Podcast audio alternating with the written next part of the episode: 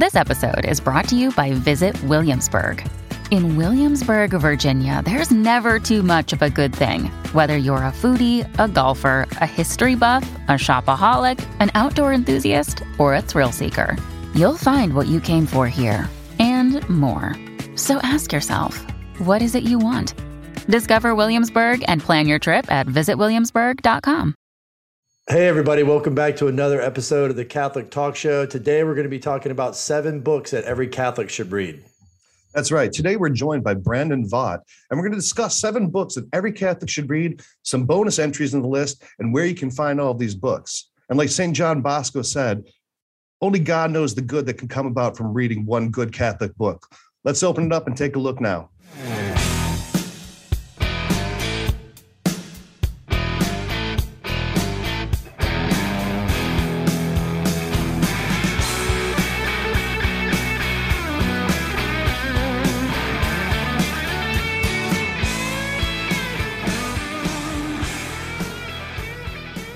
Really excited to be back uh, with you again, Brandon. Uh, nice to have you on the show.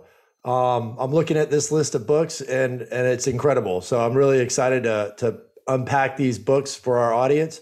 Hopefully, uh, there's some new ones there people can uh, pick up. That's right. You know, this is one of the most requested episodes uh, from our from our listeners. They want to know, hey guys, what book should we read? You know, we're we're on YouTube. You're watching us on YouTube right now. Thanks. Make sure that while you're here, click the like, subscribe, follow, share, do all the uh, prerequisite YouTube things for us. It helps us a lot. But life isn't always lived on YouTube. And sometimes, like I said with that St. John Bosco quote, reading a good book edifies the soul, it edifies the mind.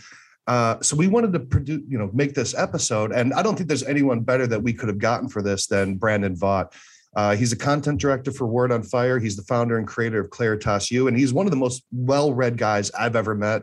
Whenever we've had the chance to hang out and uh, smoke a pipe together, the conversation it's uh, it's really amazing, and his knowledge of books, I think, really is going to enrich everyone today. So, Brandon, we really appreciate you coming on and, and sharing this with us. Uh, thank you. Flattering introduction. It's good to be here again with both of you. Thanks. Yep. Now, you might be seeing that Father Rich is not here. Father Rich has to do some some priestly ministry today, which uh, which are matters of life and death. So we're going to give him a pass on that. But uh, Father Rich, I'll cut you in. There you go. And uh, so, Brandon, let's get started on this list. So, I, I think I want to preface this though. What is your reading life like? How did you become so I guess, enamored and so involved with reading and consuming information this way. Where, what's your background in that? Yeah, it's interesting. Growing up, I was never a big reader, um, and then in college, I re- or excuse me, in high school, I remember completing only one book. It's pitiful to say now, um, but you know, like we, like most of us, we were assigned all sorts of novels and books for school, but I would just skim them or barely skirt by and take a test or look up stuff online never really read a book cover to cover. I just wasn't a reader. Um, when I got to college, I started reading a little bit more, but it was in college that I had this really profound conversion experience. I came to know the Lord. I came to start reading the Bible for the first time on my own. Uh, and then eventually came to Catholicism. And it was through that conversion that I became a more serious reader. And it's funny, I've talked to a lot of other Catholic converts who have similar stories. For some reason, it seems like a, a deeper desire for the Lord typically corresponds to a deeper hunger for reading. It's funny how those two things are, are linked together. But then after that, after college, I just became became a vociferous reader. Reader, I gorged on books. Um, I think I maxed out uh, a few years ago at around 110, 120 books per year. Uh, now I'm somewhere in the range of 60 to 70. Uh, we've got seven little kids, and all sorts of other side projects. So I don't get to read as much as I as I want, but usually a good 40, 50 pages a day uh, is where I'm at right now. So um, yeah, lots of lots of experience, and that's why I'm excited to talk about some of these favorite books because now that I've read thousands of books over the last couple decades, um, I'm happy to talk about some of my favorites. See that, Ryan? He's got seven kids too. You don't have an excuse for not reading books, man. I, I, I watch movies. See, but Ryan, don't sell yourself short because you're always telling me like we'll do an episode and you're like, oh yeah, I read this book or that book. So I mean, you've read a fair amount of books, especially in your in your failed and defunct time in the seminary where you're forced to read. I was going to say that's that's where I fell in love with reading. I, I, have a story much like yours, Brandon, except the uh, the amount that I consume is far less uh, currently. But yeah, I fell in love with the uh, the intellectual, the the philosophical tradition of the church. And once I, you know, started reading in the seminary, that's what really kind of kickstart me into to the hunger that you uh, mentioned. Um, you know, coming into the church and desiring knowledge and just you know being able to sit with a book and it, it just impact your soul. You know, uh, and that's what we're talking about here too. You know, is these are our favorite books or books that we're we're going to discuss, but they're also books that really permeate your soul, advance your knowledge. Um, and really just provide grace, uh, a lot of grace, you know, to the reader. Yeah, so I'll make sure that there's a list below in the show notes on this page on YouTube. But then also, if you go to CatholicTalkShow.com, on this episode's page, you'll have all the links that we mentioned in this episode. Uh, so make sure you go there and check it out so you can find where to get these books yourself. So, Brandon, um, why don't you give us your first book um, out of this list of seven? Sure. And let me preface this by saying uh, our prompt was seven books that every Catholic should read. And so we're going to presume books like the Bible or the Catechism or, you know, documents of the church, that those are kind of somewhere in your steady diet of reading. So these are books beyond those. Um, but I had a really difficult time trying to lock down seven. I think my initial list was 40 or 50 and I whittled it down to 20, then 10, and then really squeezed hard to get it down to seven what I tried to do was create a really representative list of time periods, genres, authors, styles, accessibility. Um, so I hope this is a, a, pretty broad representative range of some of the best books of all time that Catholics should read. So the very first one is uh, this little book. It's titled Early Christian Writings. Um, there's dozens and dozens editions of this. This one is by Penguin Classics, um, great little cheap edition. But what it contains is the writings of the apostolic fathers. So these are a subset of the church fathers. So if you've never read the church fathers, these are the earliest of the church fathers. The men that are writing in this book are people that lived either at the same time as the apostles or in the next generation after them. Um, so some of these writings from people like uh, Saint Ignatius of Antioch or Saint Clement, um, Polycarp. Uh, Polycarp sat at the feet of the Apostle John. You know, Ignatius and Clement were some of the earliest bishops in the church. They're writing in the late first century. So, right at the same time the Gospels are written. And then um, my favorite document in this whole book is the Didache. The Didache, it's, it's the oldest Christian document that's not in the Bible, that's not in the New Testament. And it reads kind of like uh, another letter of Paul or another uh, kind of like Acts. It's a description of how the early church lived and worshiped and practiced. The reason I recommend this book and why I think every Catholic should read it is it affirms how deeply Catholic the early church was. So in this book, you're going to see references to bishops and the Eucharist and other sacraments. You're going to um, see what the mystical body of Christ looks like in action. You're going to see things like uh, the necessity of baptism for regeneration. So this is this book explains why so many Protestants, when they read the church fathers, end up becoming Catholic um, because right. it's really hard to reconcile what you find in this book with, say, modern Protestantism. You read this book and you say, wow, those guys look a whole lot more like Catholics today than, than they do Protestants. And if that's the case, well, you know it puts us in a bind because this is the early church this is what the early followers of jesus did and how they prayed and what they believed so um, that's that's the first book i'd recommend is the the early christian writings or the writings of the church fathers yeah that that's a good testament to the you know there's the four marks of the church and that's a good testament to the apostolic mark of the church. And, and like you said the the almost serves as like a first catechism. I mean it's the it's a very primal catechism but it's very much like that. Um, and like uh, Newman said, you know, to become steeped in history is to cease become, being Protestant. And these books, for me, so in my reversion, you know, I was a middling Catholic, grew up Catholic, never really was not Catholic, but you know, like everyone else, between 16 and 24, you're just, you know, drinking and smoking and partying, doing whatever you want to do. but then you know you get a little older you have a kid you start taking things more seriously. And this document was one of the very first ones that i read that led to my reversion because i said okay it's time to take things a little bit more seriously now. Okay well you know you could read documents from the last 100 years but i'm like you know my mind goes back to the source. And then i saw this book and it was uh, polycarp irenaeus clement st justin martyr which he's kind of on the fringe of those apostolic fathers but uh, i grew up in a parish called st justin martyr so i read him too uh, it really affirmed for me the historicity of the church. It really affirmed to me that look, the church is incredibly, incredibly Catholic from the beginning. And then when you look at these maybe Protestant movements who are saying, well, we're kind of fundamentalists, we're going back to what the early church believed. This is what the early church believed. And it is, you know, look, it couldn't be any more Catholic if you put a Pope's mitre on it and a, a statue of Mary behind it. I mean, so great recommendation. Uh, couldn't recommend that one enough. So thanks for putting that one on the list, Brandon. Yeah, and I would also add that some of these documents um, could have been up for the canon of Scripture too, as well. Yes. Um, and when you look at divine revelation uh, and how these books were chosen, you have this you have this revelation with the apostles, and then it and then it goes into the apostles ministering to uh, uh, folks who then begin to become uh, bishops and things like that. And so there's a there's a, a categorization of revelation within that that really uh, earmarks the fact that that this was a time that we need to pay great attention to, right? Um, and, and, the church did too as well when they were choosing scripture.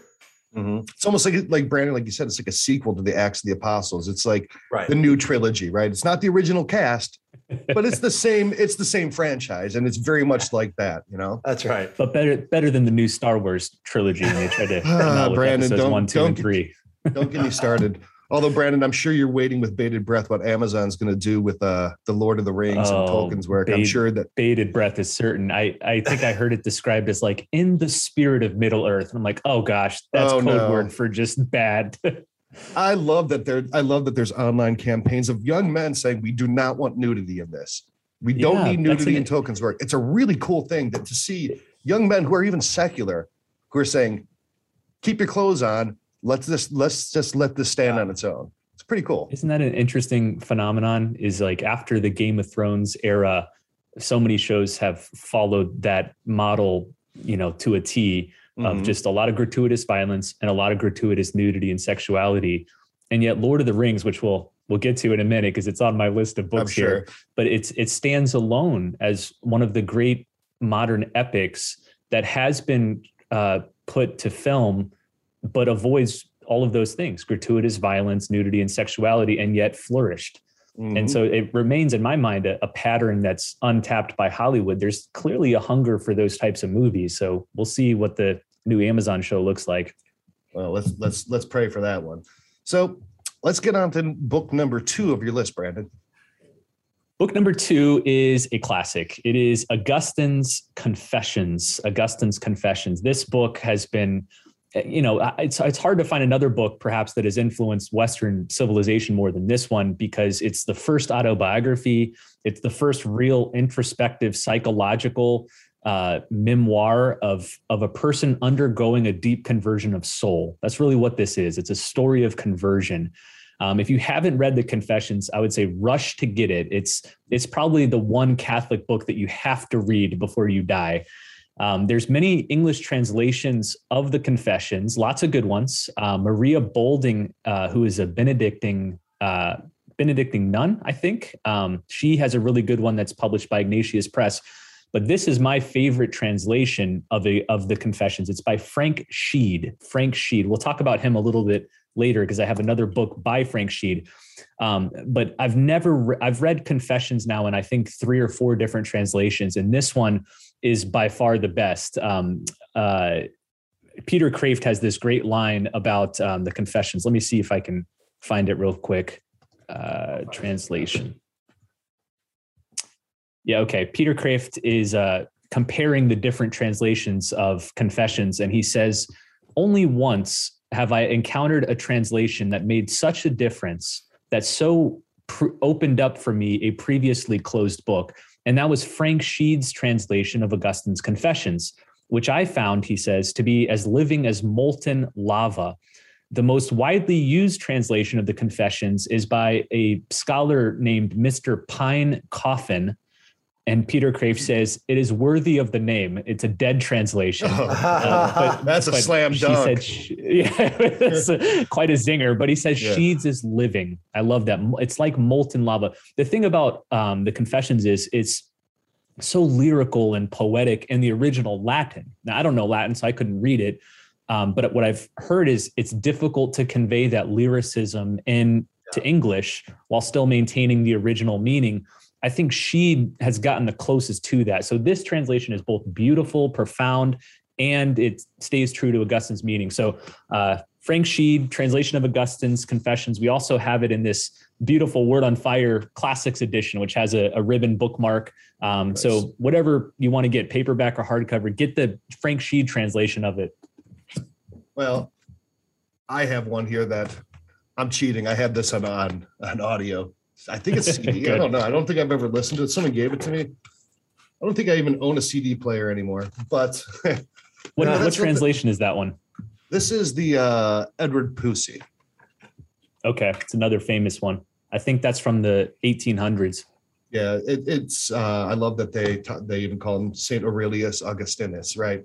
Kind of give him the proper of, name. A, a, lot of people quote that book. Uh, well, you, will see. Um, Our hearts are restless until they rest in you. Like a lot of people mm-hmm. cite that, um, and or you know, say that but they don't cite the book. right. well, it's funny that that line is literally on page, I think one or page two of the confession. So if you like that line, keep going, keep That's going, because right. there's a whole lot more from there. keep going. You know, one of the things I like about the confessions is it's very much to me in the tradition of the great Roman orators, you know, like uh, Seneca or uh, Cicero, right? And I think a lot of his his style, like you said in the original Latin, really is that kind of hmm. uh, intentionally beautiful, intentionally persuasive type writing. And you can get a mind into how the classical world turns into the Christian era. And his conversion of heart that he's relaying very much is, I think, a archetype of the conversion of heart that the entire Western world was having at the same time. Now, his is the most famous example, but these little bursts of, of you know, hearts on fire are happening all around the known world at the time. And this gives you an insight into how the, I'd say, ancient to classical or late classical mind is viewing this kind of wrestling with this old world that's dying and this new world that's giving so much more than the old world old world did. Really interesting insight, even if you look at it from, even if you're an atheist, you know, looking at an autobiography from someone from, you know, fourth century. It's it's a really fascinating document. So again, great pick, Brandon. Yeah, like you say, he in his very person embodies this shift from the classical world to the Christian world. You know, he was trained as a, a, classical rhetorician. That's what he envisioned himself becoming. But he eventually came to see the emptiness of rhetoric, especially among the sophists where you know you could argue for either of two conflicting positions and as long as you were so elegant and persuasive that you could you could trick people into believing one or the other he got tired of that and just wanted the truth i want the truth he hungered and burned for the truth and that led him to god but you see that whole journey throughout this beautiful account and like you say it's a microcosm of what was happening in the greater world at large mm-hmm. and again this book I mean, it talks about his conversion story. I mean, it gets a little nitty gritty. I mean, Saint Augustine was, you know, he was like me and DellaCrosse. He was probably up to no good. I mean, he had kids out of wedlock. He talks about stealing. He talks about just really kind of the depravity that he was in, where he was really a person of the time um, of that culture and place, and how his conversion really led him to, you know, turn from all that. It, it's it's something that's both ancient, I, I, guess, and modern. It's one of his quotes: "Ever ancient, ever new." Ever ancient, ever new. It's how he describes you know, God. That's right. Yeah. But his story is the same way, and I think that's a, an amazing thing. Yeah, I, when I read it the first time, again in the seminary, I was just blown away at how this man, centuries and centuries and centuries ago, you know, poured himself out to his passions um, became empty uh, and, and, was filled up uh, by our Lord and the truth. Um, and it, it, it, happens to to to people today. You know, it, it's a it's just such a bare um, account, a true account of this man's soul, and it's so well written that I think most people can relate to that, even if they didn't have such a you know m- you know monumental shift, you know that that he had. You know. Awesome. All right, so let's get on to book number three here, Brandon. All right, book three, we are going to journey from the patristic period of, or the church fathers. So that was the first two books here, all the way to the medieval period to take us to Thomas Aquinas. Now, I love Thomas Aquinas. He's one of my favorite saints. I identify as a Thomist, a follower of Thomas Aquinas, or you know, maybe to use Ralph McInerny's language, a peeping Thomist, a novice Thomist. That's good. Um, I thought about recommending. I thought about recommending something by Thomas Aquinas, but he is admittedly difficult for first timers. If you've never read anything by Thomas Aquinas, I really would not recommend just diving into the Summa Theologia, his masterwork, and starting on page one. You're going to be lost really quickly. Um, so I think the best way to get into Thomas Aquinas is through one of his great interpreters. And in, in my view, the best contemporary interpreter of Aquinas for, for ordinary lay people is Peter Kreeft. And this book is one of Peter Kreeft's gems. It's titled Summa of the Summa, Summa of the Summa. So, summary of the summary um, by Thomas Aquinas. And what he does is he goes through Thomas Aquinas's master work, takes short chunks of passages, and then gives you a bunch of commentary. Now, uh, one reason that's helpful is because Thomas does use a lot of jargon. He uses a lot of philosophical terms that fellow scholastic philosophers and theologians of his day would have known, but that are foreign to us today. So you need to uh, understand what those terms are, and Peter Kreeft helps you. But also, Kreeft provides lots and lots of colorful examples and analogies that help to clarify what exactly Thomas Aquinas is getting at. So, um, this I think is the best entry point to Thomas Aquinas. Again, Summa of the Summa by Peter Kreeft. Awesome. Yeah, Aquinas can he writes in a very technical format. It, it's a very a scholastic format. It's uh, you know, he poses a question, he poses the the counters, he answers that, uh, well, I counter. So it, it very much is a, a formulaic writing. It's um, you know, something that if you're format, not wasn't it a format of debate back then? Was it is that how he was presenting that information? Was a, a specific format that that when they got together and debated that they use was that is, is that correct yeah yeah it was known as the disputatio or the disputed questions and it yeah. was a common format i wish we could bring it back um, yeah. you know we we have such a lack of civil rational discourse today and especially debate especially between two people who vigorously disagree about a topic um, but if you look in the medieval period, that was extremely common, and those debates were really fruitful because they knew how to frame an intellectual disagreement. Um, one of the things Thomas is best known for, and this comes out really well in Peter Kreeft's book, is how Thomas steelmans, if we want to use a contemporary term, steelmans his opponent's position. He makes it as strong as possible. Most of us, you know, when we're refuting somebody else's view will strawman their position will make it seem as stupid and as silly yeah. and as misrepresented as possible. It's all the easier to knock it down right? But thomas presents his opponent's positions as strongly as possible. Sometimes it, it's people famously say he sometimes puts the opponent's positions better than the opponents themselves put it. So he makes it even stronger than they could but then he slowly and methodically unravels it and shows where the errors lie within it. Um, that format is is masterful because it it affirms the intellectual integrity of the writer or the arguer, and it gives you an extra bo- boost of confidence in what they're doing. Um, if they if they are willing to take seriously the other person's argument, you trust them more. You can you can have a greater faith in following them. Um, so I, I, wish we could get back to that style today. Absolutely. Yeah, let's not I, forget Peter Kreeft. I right, said, let's not forget Peter Kreeft. I mean, like yes. this guy is uh, one of the most amazing philosophers of our time, um, and just so readable uh, at the same time, and and draws you into deep truths with with uh, really simple writing. Um, he can get dense in, in certain cases, uh, but but I w- I couldn't think of a better person to take you through the Summa than him. You know.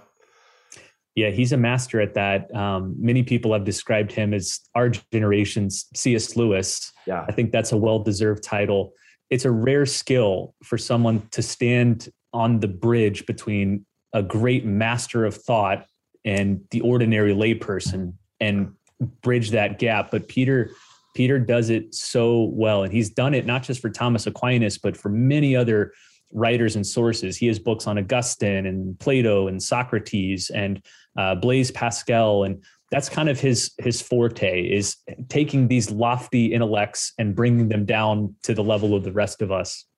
Yeah, so that people who may not otherwise access it ever or are intimidated about getting started, they have a place where they can go to, you know, Peter Kreeft is a he's a he's an educator and he's allowing people to enter into this world uh, slowly. So either some people would never read this. Some right. people may only read his, some people may read his and then be inspired to go deeper. But like you said, it's that bridge that allows access to these things. Um, yeah, great thing. Cause I mean, who's going to read the whole Summa? I mean, very few people. But to know the key points and to know some of these, you know, the real highlights and have them explained to you is really, um, uh, you know, irreplaceable. So another great pick, Brandon. Uh, what's number four? All right, number four is taking us forward a few centuries. So we're going to come all the way up to the 20th century now. And this book is my favorite nonfiction book of all time. And it is Orthodoxy by G.K. Chesterton. I'm holding up here the, the Word on Fire edition, which I helped to publish of uh, Chesterton's Orthodoxy. Now, this one, of course, was written in English, so no translation needed. Orthodoxy is hard to capture in a few sentences. Um, it was written in 1908 by Chesterton before Chesterton converted to Catholicism. So at this time, Chesterton was kind of vaguely Anglican. Um, he was starting to come back around to uh, a more traditional Christian belief system. Uh, but he wrote this book as a response to the increasing ideologies of his day, specifically nihilism. So the belief that nothing matters. You know, we should all just despair. Uh, determinism that we don't have free will, that everything is kind of just running automatically based on you know deterministic principles. Um, pessimism uh, related to nihilism, and then uh, atheism, agnosticism, the belief that there's no God. All of those ideologies he was recognizing were ascendant in the Western culture at the time, while Christianity was kind of descending and Christianity was catching a lot of flack from critics who were arguing that the time of doctrine and dogma is past. Those things are old, they're stuffy, they're retrograde. We've now been liberated to get rid of the shackles of religion and move on into this great, you know, progressive future. At that time, you know, this is 1908, so not too much uh, after uh, Darwin's discoveries. And so there was a lot of emphasis on human evolution and human progress, not just in the biological sense, but in the social sense, that we're, we're moving forward into a glorious new era, one that religion has nothing to say. Well, Chesterton put his foot down and wrote this book in response to all of that. The basic premise is that orthodoxy is not something dull and drab and retrograde, but instead is exciting and adventurous. In fact, I think he says something to the effect of like orthodoxy is the last adventure left. There's nothing terribly exciting about moral rebellion. There's nothing exciting about the things we talked about earlier, Ryan, like drinking, smoking, partying, out of wedlock sex. Everyone's doing that. That's that that that that's drab. That's banal today. There's nothing truly invigorating and exciting and rebellious about that. Rebellion is religion. That's the last rebellion left. And so this book uh, makes that whole case, but what you'll notice when you open the first page is his writing. His writing is so unique in the Christian tradition because it's so witty and effervescent and sparkling. Um, I've heard it described as uh, reading Chesterton is like opening a bottle of champagne. It just bubbles out. And and also to stick with that analogy, you, you can't drink too much at one time. So Chesterton's not the type of writer where you just plow through and read a whole book in one sitting. You read a couple pages at a time. There's just too much to take in. uh, the the quality of his writing, the depth of his arguments. But in my view, the best Christian book written in the last 200 years, my favorite nonfiction book of all time, Orthodoxy by G.K. Chesterton. Let me let me mention one little twist here. Uh, this is another book that was recently produced called Orthodoxy, an American translation.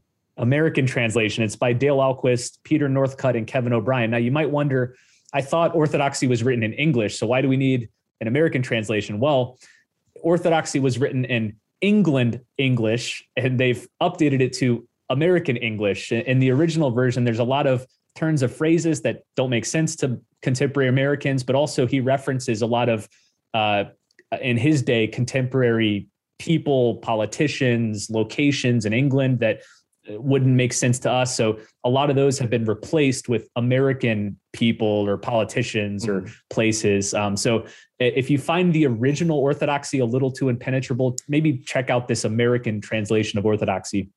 Yeah, Dale Ahlquist is the president of the Chesterton Society, correct? Correct, and and so, probably the the leading Chesterton guru in the world. Yeah, so he knows his stuff. And and Brandon, I'll echo what you said. This is my favorite uh, Christian book. Uh, you know, oh, this, I didn't know that, Ryan. I absolutely love this book. My copy of it looks like uh, it got shot with a paintball gun because of all the little areas that I've highlighted and, and circled. And and you're so right about how you read this book. Now, I jumped into it and I read, you know, three or four chapters in the first night, and then I'm like, I'm going to go back. What was that little thing? Because there's all these little, the the nuance is so beautiful. And I, I've heard him called the apostle of paradoxes. And I love his yeah. little paradoxical statements. I love these beautifully spun arguments. They're so common, they're so witty. I mean, this guy, uh, the way he writes, I think, is unique from anyone I've ever read. I don't think I've ever read anyone as witty, as clear minded, but also entertaining to read. I mean, look, for all of our atheists out there, and I know you're out there, we talk, you send us all the stuff. And I know that you're, you know, you're sniffing around a little bit. Um, like uh like Herod and you you you watch our show. Guys, girls, read this book. Even if you can't stand Christian theology, read this book because this guy is so entertaining and you'll be able to understand again, maybe create that steelman argument of what we actually believe and how we believe it so that you can better counter us. I couldn't recommend this book enough for Catholics. I couldn't recommend it enough for people considering converting, like Chesterton was at the time, because that's his mind frame but then also for people who counter us. This is a good, accessible way to understand what we think, how we feel, and why things are important that you think are frivolous or trivial or untrue. Could not recommend this book enough. Uh, Chesterton, that's my guy right there, you know? Yeah, that's cool. too. All right, let's see what you it says. The riddles of God are more satisfying than the solutions of man. And like I said, he's the apostle of paradoxes, and that so sums up his thought patterns. It's funny when he wrote this book in 1908, again, he didn't convert to Catholicism, I believe, till 1922. So 14 years later, but he published this book. It made a huge splash all across Europe. It was immediately a bestseller, one of the most popular books. He began receiving letters in the mail from people congratulating him on becoming Catholic uh, because they read the book and just assumed it was so deeply Catholic that he this must be like his conversion memoir, um, mm-hmm. but it wasn't. It wasn't. In fact, what he says in the in the earliest chapter was um, what this book really is a result of is not making the case for Catholicism, but him setting out to create his own religion. He said, I was so dissatisfied with all of these empty ideologies that I started to to piece together my own belief system, my own religion. So I'm grabbing this doctrine, this dogma, this belief, this tradition. And he said, I just put the finishing touches on it when I, I came to discover that this was actually ancient Christianity, that I had just recreated this thing that existed for 2000 years and it careened across the centuries. Um, so I love it. There's, there's something on every page to take delight in. Yep. Well, congratulations, Chesterton. You played yourself trying to write a book and, and, and you got yourself by yourself. He converted himself. That's a that's kind of an interesting thing.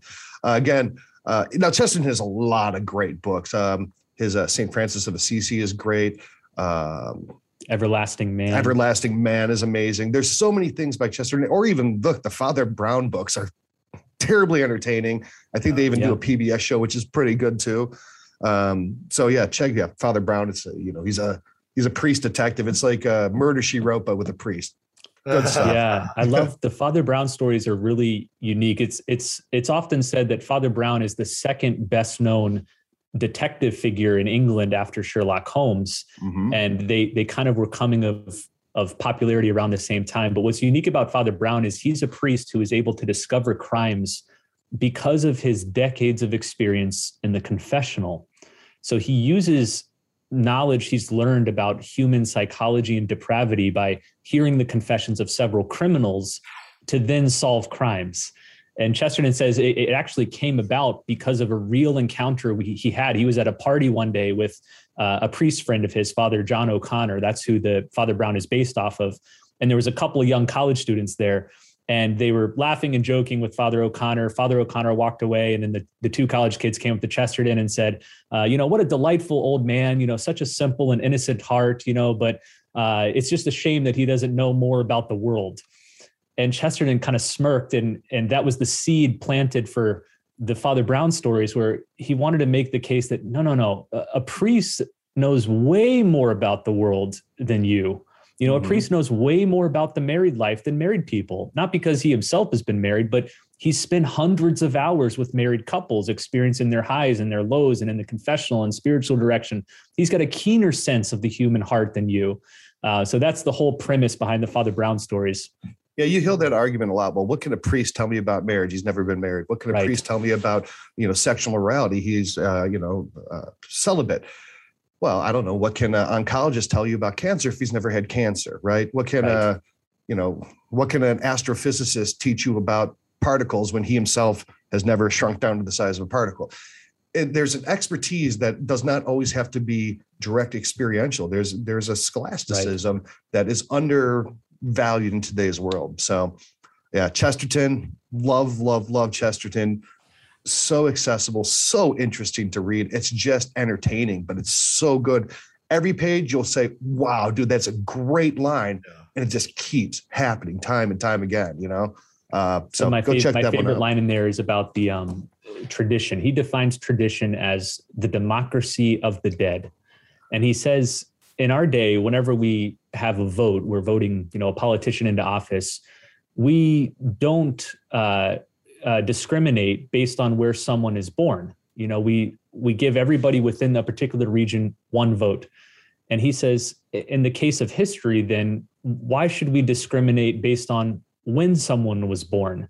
That if you allow a vote to every person who has lived throughout history, what you'll get is an almost universal consensus that religion is good and true and beautiful. It's only in the very, very recent sliver of time that a handful of people, relatively speaking, have voted against religion. And so he's a great proponent of tradition, which he links to democracy. Those two things are often put at odds, but he says, no, tradition is the ultimate democracy because it's given a vote not just to those who are alive, but to our fathers and grandfathers and great grandfathers as well. And all of them, at least in the last 2,000 years, are casting a vote decisively for Christian tradition. Love it. All right. So, Brandon, I the next book on your list, I know that you're you're about to go off on us, and I can even see in the background. I, I think I can see some characters running around on the map on your background. Why don't you tell us what this yes. fifth book is? All right, this this book is objectively, not my personal opinion, objectively the best book ever written. Uh, so this is Lord of the Rings by J.R.R. Tolkien. Very important to observe. This is one book. This is not a. It's often described as a trilogy, you know, colloquially, but one book. It was always intended to be one book. Um, massive novel. I think this this volume's like 1,200 pages long, um, but it's written by the great J.R.R. Tolkien. Now, what's why I included this book on this list, besides just its inherent quality and beauty, is because it is, I think, the quintessentially Catholic novel. A lot of people who who've read Lord of the Rings, especially if they've read it early on in their life when they were children, may not realize that this book was intended to be a Catholic book, explicitly so by its author. Um, Tolkien said in a letter that um, it was unconsciously Catholic at first, but consciously so in the revision. So he intended that the Catholic ethos breathe throughout every page of this book. Now, it's confusing because you think, well, where's God? Where's church? Where's prayer? Where's the sacraments? None of those things are explicitly in Lord of the Rings, um, but they're allegorized everywhere. They they appear everywhere. Um, I, I can't get into all the details about the Christian symbolism of Lord of the Rings. That'll be a discussion for another day. Uh, but if you haven't read this book, it's hard. It's hard to capture the beauty and the glory of this story. I have a, a quote here from C.S. Lewis, um, who of course was Tolkien's close friend. C.S. Lewis reviewed um, the first volume of Lord of the Rings, The Fellowship of the Ring, when it came out, and here's what he said. I think this this best explains uh, the value of this book. He says, This book is like lightning from a clear sky. A reviewer need say little except that here are beauties which pierce like swords or burn like cold iron. Here is a book that will break your heart. They will know that this is good news, good beyond hope. To complete their happiness, one need only add that it promises to be gloriously long. Um, he says, as we find ourselves sharing their burden, the character's burden, then when we have finished, we return to our own life, not relaxed, but fortified. And I think if you talk to anybody who's who's trudged their way through the entire 1200 page of the book, they'll say that it's one of those rare books that changes reality around you. You're you're not the same for having read this book. You have developed more virtue, more edification and fortification. The, the world around you becomes enchanted in a new way. It's not escapism into Middle Earth where this story takes place, but it's it's shaping and affecting your world, the world around you. So I could I could celebrate the merits of Lord of the Rings for hours and hours and hours, but maybe I'll stop there and let you guys talk. Brandon, I've got a confession of my own. I've watched the movies, love the movies. They're a good representation. I have not read through the book myself because I get well, it was, to Tom. It was really great being with you guys today. Yeah, right. Looking forward to maybe coming Make back sure to later. I get to Tom Bombadil and I, I, I have to stop. I, I I cannot handle Tom Bombadil. That for me was a deal breaker. I got to that. I'm like, okay, I'm gonna go take a nap or I'm gonna go take a walk or something. And then I just didn't get back to it because that that was a buzzkill for me. Yeah, um, I, you know, a lot of people I've heard they they get through about 50, 100, 150 pages and kind of come to a halt. And I get it. It's a slow starter. You know, what yeah. Tolkien is doing is painting the background of this whole world. He he was the original world builder. Mm-hmm. You know, mm-hmm. you hear that a lot now in modern fiction, fantasy fiction about, oh, he's a great world builder. We just had Dune in the movies and now Wheel of Time coming out and or the Marvel these, universe or whatever. Marvel yeah. universe, Game of Thrones, you know, they're they're all celebrated for how they build out not just uh, you know, a storyline, but a world with characters and histories and languages and all that. Tolkien was the original and he's doing that in the very beginning of Lord of the Rings and it takes him a long time because he's he doesn't just jump right into the action. So you get about 90 pages in the beginning, all about Bilbo's birthday party. so it takes it takes like I think over hundred pages before they even leave the Shire, their home, to go on to this grand adventure. You know, many books are halfway done by hundred pages, but they haven't even started. And mm then you mm-hmm. get to Tom Bombadil. Bombadil uh, didn't appear in the movies. So if you've seen the movies but haven't read in the books, you, Peter you Jackson chose wisely. he's, he's he's emblematic of pre-fallen man. So he's he's man without sin. And so he's this kind of effervescent, bumbly, bubbly, vivacious character that leaps and sings and whistles. And he's kind of a strange person, but he he floats above all the action that's happening in Middle Earth. He's not tempted by the great ring. It's it's nothing to him because um, again, he doesn't have concupiscence. He's not he's not fallen. He's he's a kind of an aberration in Middle Earth. Mm-hmm. He, he's like Ned Flanders. but a good, like a good, holy Ned Flanders, not just an obnoxious, annoying Ned Flanders. you know, I was, uh, I was, I just, my wife and I on our anniversary, uh, the last couple of years, we got to see the Great Divorce, the play, The Great Divorce. Um, yeah. And then C.S. Lewis's biography. Uh, if this were my list, C.S. Lewis would be on here.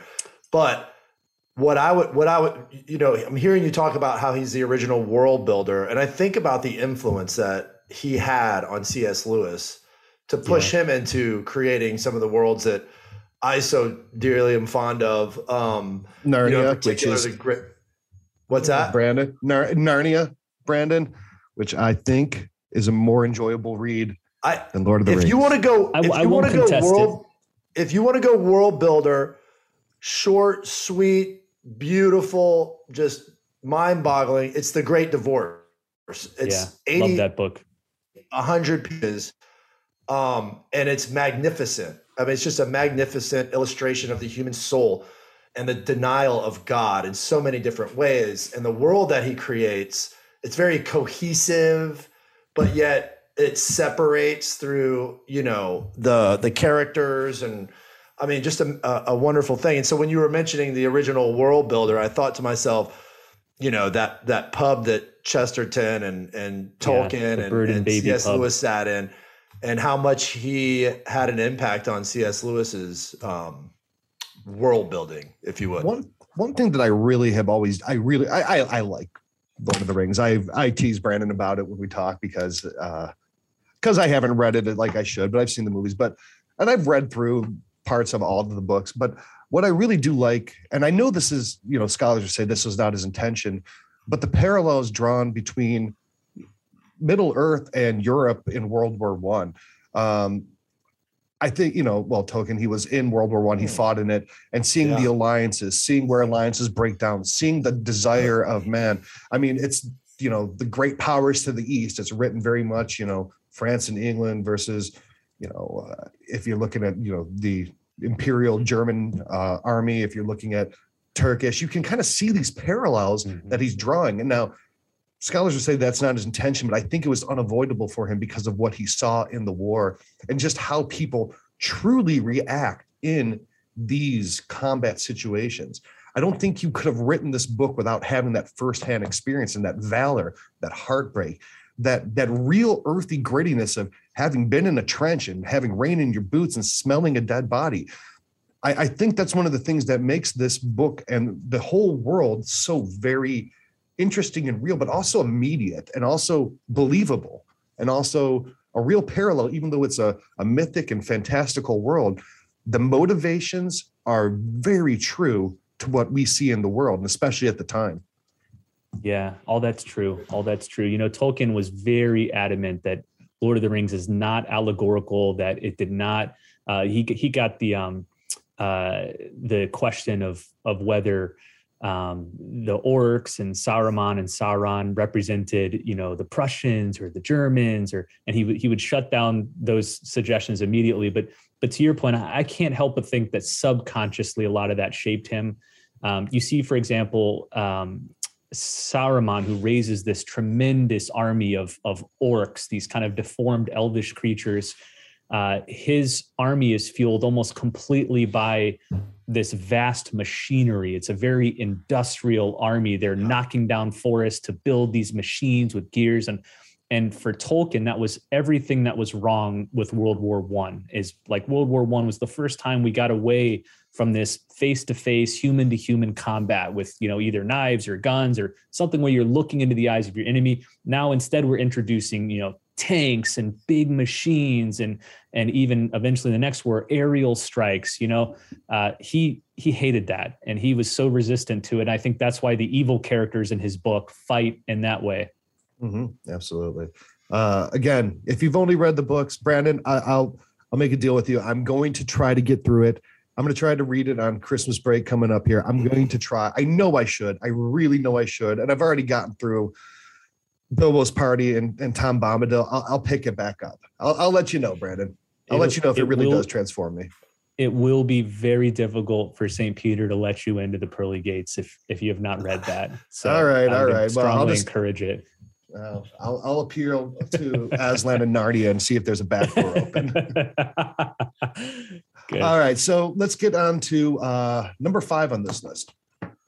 I'm sorry, number Uh, six. it would Number six, yeah, number Six. six. We're almost near the end. So this is my favorite spiritual book. It's titled "To Know Christ Jesus" by Frank Sheed. So I mentioned Sheed earlier as the translator of Confession. Sheed was a part of this whole English Catholic revival in the early 20th century. He was very close with um, people like G.K. Chesterton. In fact, he ran a publishing house called Sheed and Ward, uh, where they published a lot of Chesterton's books.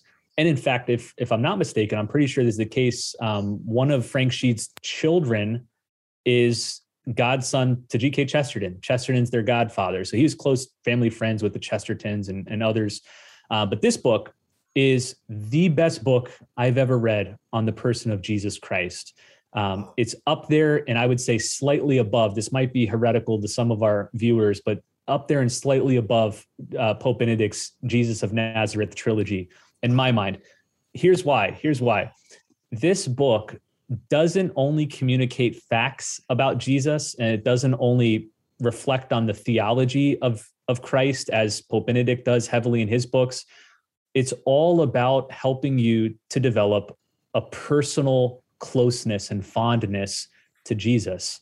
He goes through almost as a an, as an Ignatian exercise of of going through the scenes in Jesus's life and asking questions you may not have thought about this or that scene uh, to the point where you, you, feel again a closeness and intimacy to the characters in the scene but uh, most especially to christ it's hard to it's hard to capture what this book will do to your soul by the time you finish it it's not just at the level of feeling like you'll close this book and you'll say i feel closer to christ but it's not just that your soul is more united to Christ as a result of going through this book. So I try to go through this book every Lent. I've read it, I don't know, six, seven, eight times now. Um, it, that's a great period to read it. Advent is also another one. But if you're looking for a new book on Christ, maybe you've already done Pope Benedict's books or Fulton Sheen's great book, Life of Christ. Um, check this one out because it's it's my favorite spiritual book I return to again and again. Awesome. So yeah, now, before we get into the last book on your list, Brandon, I want to do some honorable mentions, right? Some ones that I think um, once you get through this list of seven, you might want to look at as well. Uh, True Devotion to Mary by St. Louis de Montfort. St. Louis de Montfort yep. is in a, um, he is a he is a rose scent of a writer. His writing is so floral and so beautiful and so devoted to Mary. You really should take a look at that. Uh, Story of a Soul, Saint Therese. You know who you know who loved that book, by the way, John Paul II. He would say really? regularly, it's his favorite book. He kept it on his bedside, even as Pope. Um, he went through it multiple times. In fact, his papal motto, "Totus Tuus," comes from that book. So if you if you want a book favored by a saintly pope, that's the one, and you can't go wrong with it. I would also yeah. add that the consecration to Jesus through Mary that Saint Louis de Montfort, um, you know. Uh, positioned in our faith has been uh, a game changer for myself. You know, mm. as far as discernment, vocation, if you really are kind of struggling with what God wants from you, that is like it is the quintessential uh, prayer, and it has changed a lot of people's lives. It's a um, a beautiful thing, and this is a one of the requirements is to read this book. Nice uh, Story of a Soul, Saint Teresa of Lisieux. I mean, she is a spiritual master. Uh, you know, it's it's the writings of a. I a good way to describe how powerful it is is that Saint Teresa is the patron patroness of missionary work, and she never left her little monastery, and she never left her yeah. little convent, and that's how kind of uh, expansive and how yearning her soul can be, and how far just your thought and your interior disposition can take you. Uh. Brandon, and you I, mentioned. I will say, if I can ahead, add one little comment about that one, um, I've read Story of a Soul now a few times, and it's I've detected a pattern among many people I know who have read it. The first time you read it, you might find it a little too flowery and sentimental. But it's when you come back the second time and read it that you'll enjoy it. Um, Dorothy Day, one of my great heroes, uh, she wrote a whole biography on Saint Therese, and she says in that book, uh, when I first read Story of a Soul uh, a year after my baptism, she was like a new Christian, uh, I found it colorless, monotonous, too small, in fact, for my notice. Um, I dismissed the book as pious pap. Um, however, 20 years later, 20 years after the first read, she underwent a complete reversal of attitude. She said, in, in these days of fear and trembling of, of what man has wrought on earth, and destructiveness and hate, Therese is the saint we need. Um, and over the following year, she recommended Story of the Soul more than any other book. So I just want to add that warning to people. The first time you read it might not be too grabby, but give it another chance. Let it sit with you and maybe return to it again. Yeah. Now you mentioned this one. This one was incredibly important in my reversion. That's uh, Jesus of Nazareth, Pope Benedict. Uh, the way that he is able to, he's very much like you said, Dr. Kreeft, in this manner that he could take his mind, which is, I think, one of the most unparalleled and amazing minds of the last who knows how many years. Should be a But doctor how he of the can- church. he Benedict, absolutely doctor should of the be. church. But the way he's able to be so close to you and be so it's it's like sitting there and learning from your grandpa who also happened Yeah. to be the smartest guy ever. It's just an amazing book. It helped me so much to number one reaffirm the theology but also to see that theology is loving to see that theology is not a cold hard line in a book. Theology is the description of god himself. Theology and is describing god and god is love. And it's it's a very unique I guess, interplay between a the love of God and then the, the theology of God that I don't think many other books have gotten, at least for me that I've read. Um, they, there's a whole trilogy. There's the early life, you know. There's, but the uh, the first one he released, Jesus of Nazareth, um, just so good. Uh, can't recommend that enough. And if you Uh, haven't read Pope Benedict the 16th, I mean, pick up anything that he's written. Yeah, It's really. just amazing. Uh, a couple more quick ones. Uh, the Interior Cra- Castle, Saint uh, Teresa of Avila. Um, Dark Night of the Soul, Saint John of the Cross. a Mm. Beautiful Spanish masterpiece of poetry and, and theology. Uh, the Imitation of Christ by Thomas A. Kempis, one of the most influential books of all time. I think I believe at one point is the second most read book besides the Bible. Is that important? Yeah. Mhm. um, Uniformity with God's Will by uh, St. Alphonsus Liguori, another great spiritual master. I would really say anything by St. Alphonsus Liguori uh, is definitely beneficial to read. Uh, those are a couple honorable mentions, but Brandon, you also put together a list. Um, so it's on your website, and this is a real, this is a mega list. There's how many books? 200, 300 books on here? something like that yeah and i i started with a great list that father john mccloskey he's a, a late great priest of opus dei he Mhm. put together a catholic lifetime reading plan and so i Wow. kind of took that list started with it and added just a few titles because his list was already so great um, but i have i have all the books listed and linked i think to amazon uh, on my website so maybe we can include that link in the, in the show notes Absolutely. Now, um, before we get on to the last book, um, I want to make a real quick mention. Number one, uh, for anyone watching who's a Patreon, thank you for your support. We really couldn't do the show without you. It means so much to us. You're in our prayers. Your support allows us to continue to grow. We've recently reached, you know, hundred thousand people, you know, who follow this. It's a it's a really cool thing. Um, so if you want to support the show, you got you can go to catholictalkshow.com forward slash Patreon. A lot of cool gifts, coffee mugs, hoodies, uh, things that we can do. You get access to a weekly call where me and Ryan talk with people in person and we pray together and just discuss episodes. So check that out. Uh, the second thing is we have partnered with a really great Catholic charitable organization known as Cross Catholic Outreach. Um, Cross Catholic Outreach is a very reputable, very efficient Catholic organization that serves the people in the most need in this world. Uh, 95 cents of every dollar donated to them goes directly to the person who's being benefited from this. And for Christmas and Advent this year, we've partnered with them on a particular cause that we've adopted, and it's to help poor children, specifically young women in Mozambique, get an education, get um, food, shelter, and some Christian um, education. Uh, Mozambique has an enormous amount of orphans from the AIDS uh, crisis there.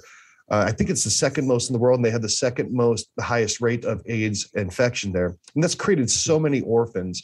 And you have these young girls, seven, eight, nine, ten years old, without parents, without any access to resources. And the cause that we are supporting helps directly give them food, clothes, and security. So if you go to CatholicTalkShow.com forward slash cross Catholic, you can help participate with us in what we're doing as our Advent giving this year. Um, again, very reputable, very efficient, but really a necessary thing. This is part of their Christmas program. And look, we all buy hundreds, I don't know, 50, 40, 60 gifts, you know, during Christmas. What's one more small gift? Now, your child, you know, you might get them a, a video game or something that he'll play for a little a little while and forget. This kind of charity and this kind of thing can help a young girl for a lifetime and be something that changes her life much more than a, a toy that goes away or a piece of clothing they outgrow. So if you have it in your heart to give one more gift this year, go to catholictalkshow.com forward slash cross Catholic. There's a link below and you can help support this. Now, Brandon, let's get back into the list. And this is this is your last uh this is the last one. So let's let's leave off my last book. Here and this takes us all the way up to the present day. This book is Catholicism, A Journey to the Heart of the Faith by Bishop Robert Barron. Not just mentioning this book because I work with Bishop Barron, uh, I would do it anyway. In fact, I read this book before I started working at Word on Fire. There's Ryan's yep. copy. Excellent. Yep. Love it. If you've seen the Catholicism film series, this book is basically an adapted and expanded version of that. So it's got 10 chapters walking you through all the basics of the faith from God to Christ to Mary to the church to the saints. But what Bishop Barron does better than I think anyone today is he brings in the full, colorful, vivid beauty and splendor of the church from art to the mystics to scholars to architecture to music to culture. He presents this beautiful tapestry that I think anyone reading this book would become so attracted and drawn to the Catholic thing and want to learn more about it. So I have this book for Catholics. So if you haven't read it, this will be a great single volume overview of your own faith. But also, I thought this would be a great book to conclude with because it's probably the one book I would give to somebody who's interested in Catholicism, uh, especially someone who's maybe a little more intellectually inclined, maybe a little artistically inclined. I think if they read this book, Catholicism would shimmer in a whole new light. So mm-hmm. that's why this is my final book, Catholicism, A Journey to the Heart of the Faith by Bishop Barron. Now, Brandon, I don't know if this is an apt comparison, but a lot of people really love Anthony Bourdain. Anthony Bourdain was going around the world and experiencing food. He's just eating a meal, but the context that he gives to it and how he sees all the interwoven history, the culture, the people, the real life beauty of a simple dish that he bought off the street in Thailand or something. It's kind of that completeness of experience that I mm. think Bishop Barron gets in the same fashion. You know, you could talk about Catholicism, you could talk about the sacraments, but he's bringing in these cultural references, he's bringing in these soulful references, and then he's also bringing in, you know, theology and fact and history. It's a very rounded um, presentation of the faith that I think I mean, it's obvious that it, it's been so well received because that approach really, really hits people in a unique way. Yeah, it confirms that Catholicism is not an abstraction. It's rooted in concrete, vivid realities like the Gothic cathedrals, you know, or the masses of Mozart or the sisters of Mother Teresa. These things are, are real and vivid and attractive and colorful. And that's what the film series and this book put on display. Now, Brandon, there is another author that I really enjoy reading. In fact, I have, I believe, five of his books. Uh, great author. I've, I've actually met the guy. He's a great guy. Uh, his name's Brandon Vogt. Have you ever read anything by him? yeah, I wouldn't put him on this list. Um, certainly not. Uh, Brandon, I mean, you have written a, a great deal of books. Um, tell us about your life a bit as an author. yeah, it it follows basically the same trajectory as my life as a reader. I hated writing growing up.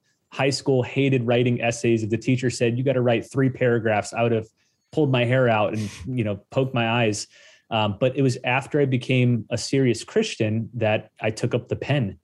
I first began writing by sharing my story of conversion from Protestantism to Catholicism that got me writing about a lot of issues within the church um, at the time. This is maybe a decade ago. So my first book uh, in 2012 was on the church and new media. So at the time, I was you know a 24 year old kid who was blogging and using Facebook and YouTube and Twitter and podcasts. How could the church use these tools more? So I did a whole book on that topic. And then from there, just kept writing about topics that interest me. I have a book on the saints and Catholic social teaching. Um, I have several books on apologetics. Uh, I have a book on uh, making the case of why people should be Catholic. And then my most recent book, uh, this one just came out um, a couple weeks ago, is Wisdom and Wonder, which is an edited series of essays on Peter Kreeft, who we've mentioned a few times here. Um, so this is book number 10. Uh, I've got a whole slew of them books. now, but congratulations, man.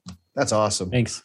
Yeah. Uh, some, uh, the return a Return is a great book. It's for you know helping parents and, and grandparents uh, bring their children back into the church. Amazing book. Yep. Um, and Brandon, I'll, I'll, freely admit, you also have another thing. It's your platform called Claritas U. Mm. Claritas U is a very modern take on, I would almost say, a, a form of systematic theology. It's a great mm. course to allow the average person to go in, uh, watch a course on some very hot uh, button topics and some very contentious topics, and how to be able to mm. speak confidently on these issues. Where you might be in a conversation, you know, over Thanksgiving dinner, and someone's like talking about abortion or end of life issues or you know the problem of evil and you have nothing to say so you put a biscuit in your mouth right this really can help train you and form you in a way to where you have good legitimate answers and brandon i'll freely admit we'll be preparing an episode of the catholic talk show and we have to bring up a topic and i want a quick succinct answer that i know that i can trust and speak well on that people will get i will log into my claritas u con, um, um, account and take a little brief refresher on it it's something that I rely on. So, Brandon, why don't you tell everyone about the special offer that we put together mm. for the listeners of our of our podcast here? Yeah, you know, when I was coming on here, you asked if we wanted to put together something special and offer, and I thought, well, it definitely has to have books in it, and it definitely has to tie into Claritas U. So here's what we came up with: that for viewers of this episode, uh, we're offering two of my best-selling books. Um, this one is titled "Why I Am Catholic and You Should Be Too." it makes the case primarily to atheists, agnostics, and former Catholics as to why they should take seriously the Catholic Church, why the Catholic Church is true, good, and beautiful. so that's book number one. Book number two is what to say and how to say it, how to discuss your Catholic faith with clarity and confidence. And it goes over some of those hot button issues Ryan just mentioned, things like atheism, evil and suffering, abortion, same sex marriage, transgenderism if any of those topics make you nervous, anxious, tongue tied right now, this book will tell you exactly what to say and how to say it and how to answer the most common objections. So these two books for just $10 with free shipping. Uh, now, crazy deal. Normally, man. that's a great normally deal. like 20 bucks a book, I think is what they retail for, but you can get both of them for 10 bucks, free shipping, and to tie it back to Claritas U, you get a free month of 100% access to Claritas U. So I think now we have over 30 video courses in there. All of them are taught by me, all of them on these difficult, prickly subjects. We just finished up a course on uh, euthanasia and end of life issues. Um, there's courses in there on contraception, abortion, transgenderism, atheism. Again, not just what the Catholic Church teaches. I think all of us know that. You know, all of us know abortion's bad, contraception's bad. But how do you convey that winsomely, convincingly, charitably to someone who disagrees with you? So that's what those courses teach you to do. They give you discussion tips and strategies on how to frame these dialogues. Um, so you get all that for 10 bucks. Um, so no brainer. I mean, I don't know where you're going to get two buck, two books and 30 video courses for 10 bucks anywhere else. Uh, yeah, it's a great deal and it's very gracious of you. Uh, if anyone listening, if you go to catholictalkshow.com forward slash books, B O O K S, you can get this deal right now. And I'm serious when I say this. Brandon is a fantastic author. His yeah. books are, you know, he's he's being very modest, but his books are excellent. Claritas U is an amazing, amazing resource. Uh, you can learn so much. I mean, if you're going to binge watch, you know, uh, cooking shows or you know people throwing balloons off of a dam on YouTube, budget in a little bit of time to watch a couple of these courses a week. watch the, watch those things person. while you're watching Claritas U is what Ryan's trying to say. right. Yeah, I would say it's about the variety there. Yeah, I would say personally, we've been talking about authors and influence and different things like that. And I, I would say your biggest, in my opinion, your biggest influence in the church is precisely, you know, helping people speak about their faith, which is hmm. very difficult um, I grew up in uh, a Protestant uh, in Jacksonville, Florida. You were in Tallahassee. I know you, we know a lot of the same guys, but it was a very Protestant place, and and I was constantly inundated by people who wanted me to go to their church, explaining how the Catholic Church was bad, and so. One of the things that I think your legacy as an author is is is in this particular area uh, and how many people you've helped. So we appreciate mm. um, you coming on the show and also your body of work in those areas. Mm, thank you. Awesome. So again, A couple things. If you want to support us, you go to CatholicTalkShow.com forward slash Patreon. If you want to support these children in Mozambique, go to CatholicTalkShow.com forward slash cross Catholic. And if you want to take advantage of this awesome offer, go to CatholicTalkShow.com forward slash books. Now, remember, we're going to have links to this offer, to the list that Brandon has recommended, and his mega list of all these books. Uh, so make sure you go to CatholicTalkShow.com, like, share, subscribe right now, and you can go there and get all these links uh, take care of this offer. This is a great offer, 10 bucks. I mean, was that two cups of coffee these days? I mean, that is some a deal that I really don't think you want to pass up. Uh, Brandon, we always always great talking with you. Always love having a chance to speak with you, and I really appreciate you coming on here and, and recommending these books to our audience. Uh, my treat. It, when you said we want to bring you on to talk about books, I'm like, oh gosh, how long do you, how long do I have? yeah, that's awesome. Uh, so again, check out all those links, uh, everyone. Um, like I said earlier, St. John Bosco. Only God knows the good that can come from reading one good Catholic book. Go out, take a look at these books, pick one for you, and read it. Uh, it's going to help your mind, going to help your soul, and help your relationship with God. So, everyone, we'll see you next week. And thank you so much.